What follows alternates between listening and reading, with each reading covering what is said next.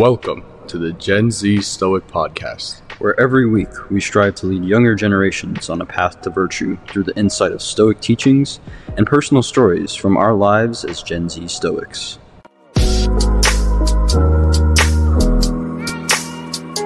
Welcome back to the Gen Z Stoic Podcast. This is another episode of the Stoic Readings.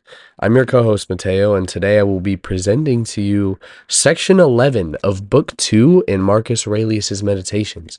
This is, yes, this is absolutely my favorite philosophical piece of literature for beginners or just if you have never tried anything regarding philosophy at all, I would highly recommend trying out meditations. This was my starting point, and since I have picked up meditations, my stoic journey has just been absolutely phenomenal.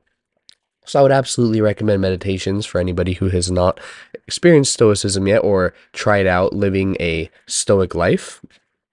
And without further ado, uh, section 11 is pretty lengthy, so there is a lot to discuss in this little section here.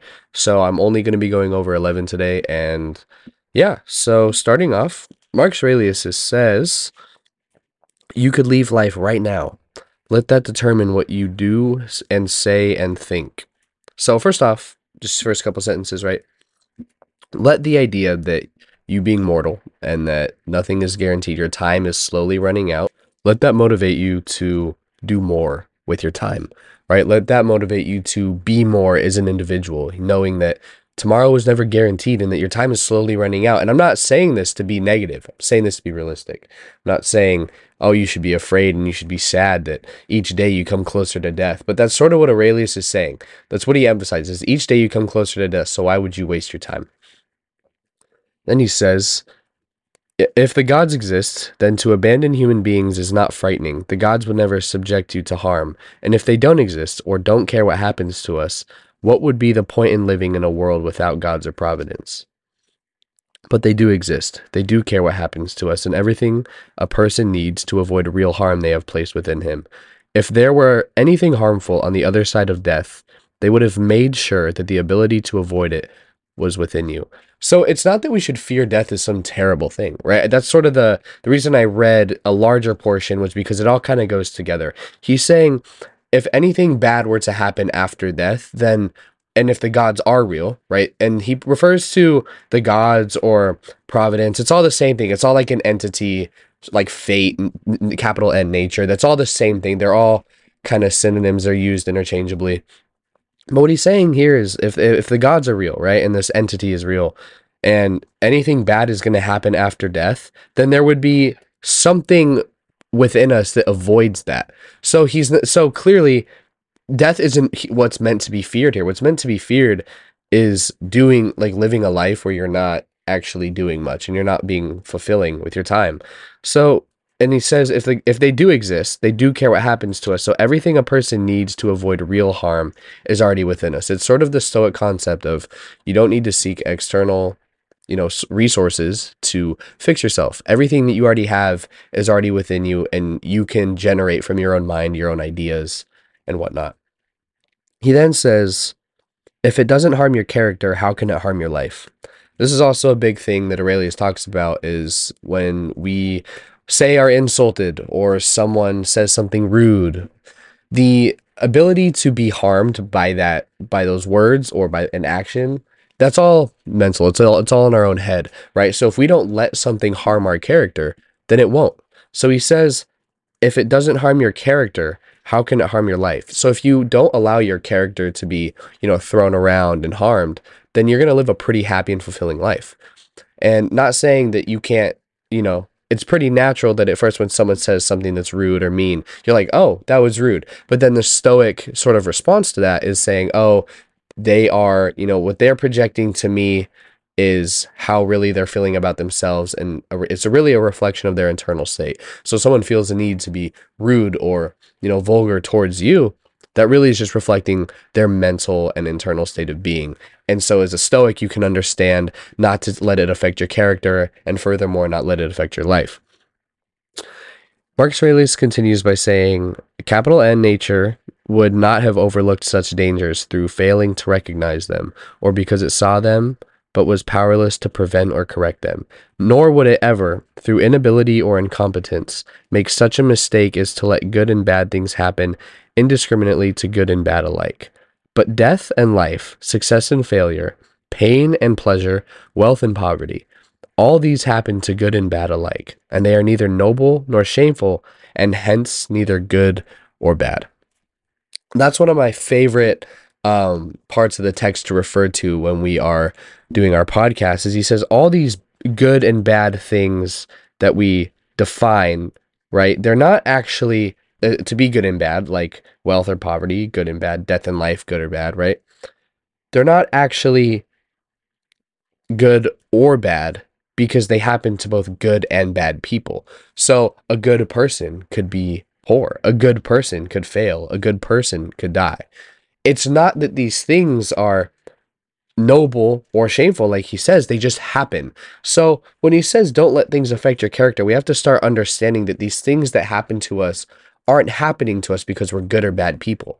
Any person's going to experience what we consider good or bad things. But as Marcus Aurelius says, they are neither good nor bad. They just are. They're part of life. When he says, uh, kind of going back, he says, nature would not have overlooked such dangers through failing to recognize them or because it saw them but was powerless to prevent or correct them. That's again referring to, like I said, nature or providence or gods or God, the entity. It's not that they failed to recognize that there are dangers in life and says, oh, I'm not going to prevent them through inability or incompetence and to let them go and to let them happen to both good and bad people. It's not that if the gods are real, that they're choosing to let these good and bad things happen to us. It's they're not good or bad. That's why they're happening to us. I can't really emphasize that anymore, but by saying these are just parts of life. Anything happens to anyone, whether you're a good person or a bad person, these things are going to happen. And uh, there's actually sort of a section that I do kind of want to jump to. Uh, it's super short, but it's section 14. It's on page 21. If you have the um, the modern library version of meditations. It's on page 21, book 2, section 14.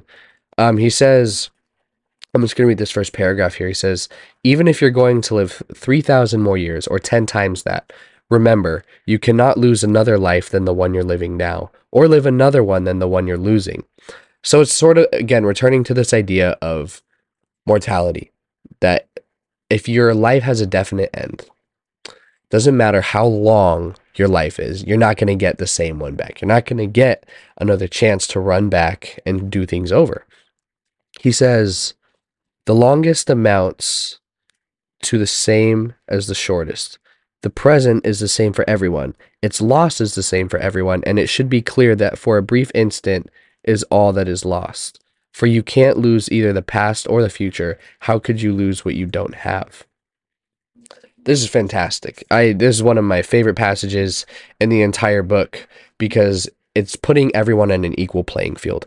A lot of times, especially today, we feel that you know people are above us because of their wealth or their status, as I mentioned before, what we deem to be good things. And we seem that like other people have more time or they simply have more resources or they're just better. What he says here is the present is the same for everyone. And so when people lose the present, it doesn't matter who you are, anybody can lose it. And when he says you can't lose the past or the future because they've already happened or haven't happened yet. So how can you lose what you don't have? So by putting everyone on an equal playing field, he's kind of putting into perspective one, not only that we're all mortal and it doesn't matter how long you have to live, if there is a definite end, you have to make the most of the present. And so by being anxious about the past or the future, you are losing the present. And it makes no sense to be anxious about the past or the future because you don't have those things, right? It's about worrying. It's like worrying about something that you can't control or worrying about something that you don't have. If you don't have it, why are you worried about it? Simple concept, but we do this all the time. And it's very easy to get caught up in our lives and sort of worry about the things that don't really actually make a difference, but we sort of create this narrative in our own mind that they are affecting us. And we allow our mind to sort of drag us down. But in reality, these issues don't actually come to fruition unless they are brought upon us by our own mind. So it was a bit shorter today. But before I um, end today's reading, I have a little bit of commentary just around why you should take action now. The importance of taking action now is there are three big things that I want to highlight. One, and I've talked about this before, is procrastination. Right? Procrastination is a form of arrogance because you are telling yourself that you are going to have another opportunity. Aurelius clearly highlights, you know, you could your day could be tomorrow, right? You're not guaranteed anything.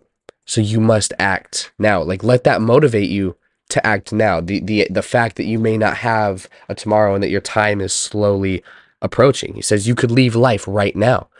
You know, not meant to scare anybody, not meant to be depressing, not meant to be sad, but procrastinating is one big thing you want to deal with when acting now. Two, when you act quickly, you get ahead. Now, you shouldn't be competing with the other people in your life. You should be competing with the person you were yesterday. And no matter how fantastic of an individual you are, you always have progress to make. You can always do better than you did the day before. It doesn't matter. You could have, you know, hit a crazy PR on bench yesterday, but today you have the opportunity to do better. There's always work to be done, no matter who you are or where you are in your journey. There's always work to be done. So that doesn't mean you can't be proud, but you can't be satisfied.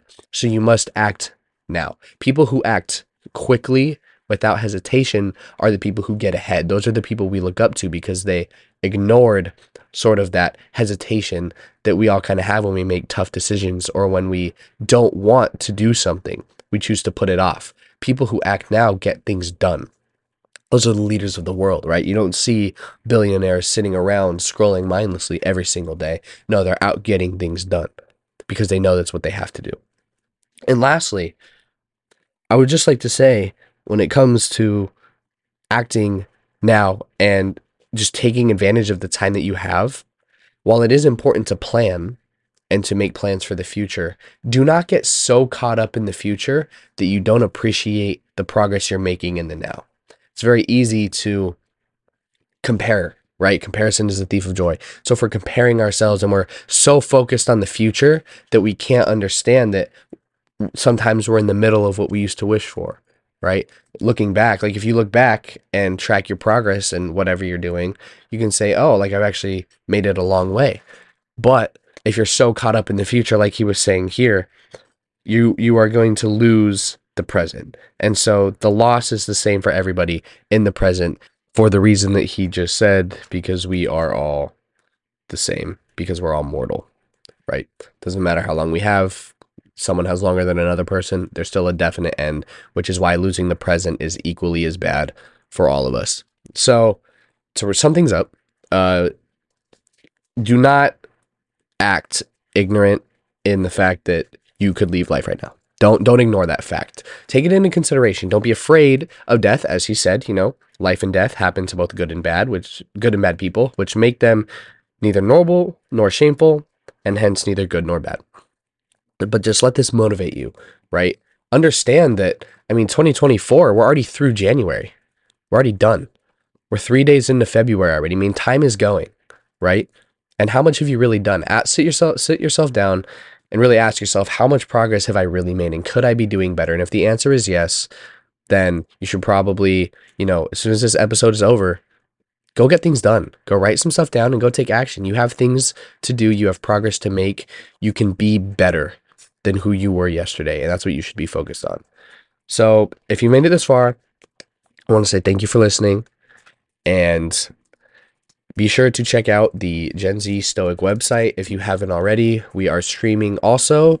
Uh, this is new to this year, but we are streaming on Rumble, which is essentially another version of YouTube, but a different company. Um, just for more, trying to get more of our content out there to more people. And with that being said, thank you for listening to my Stoic reading this week, and we will see you guys in the next episode.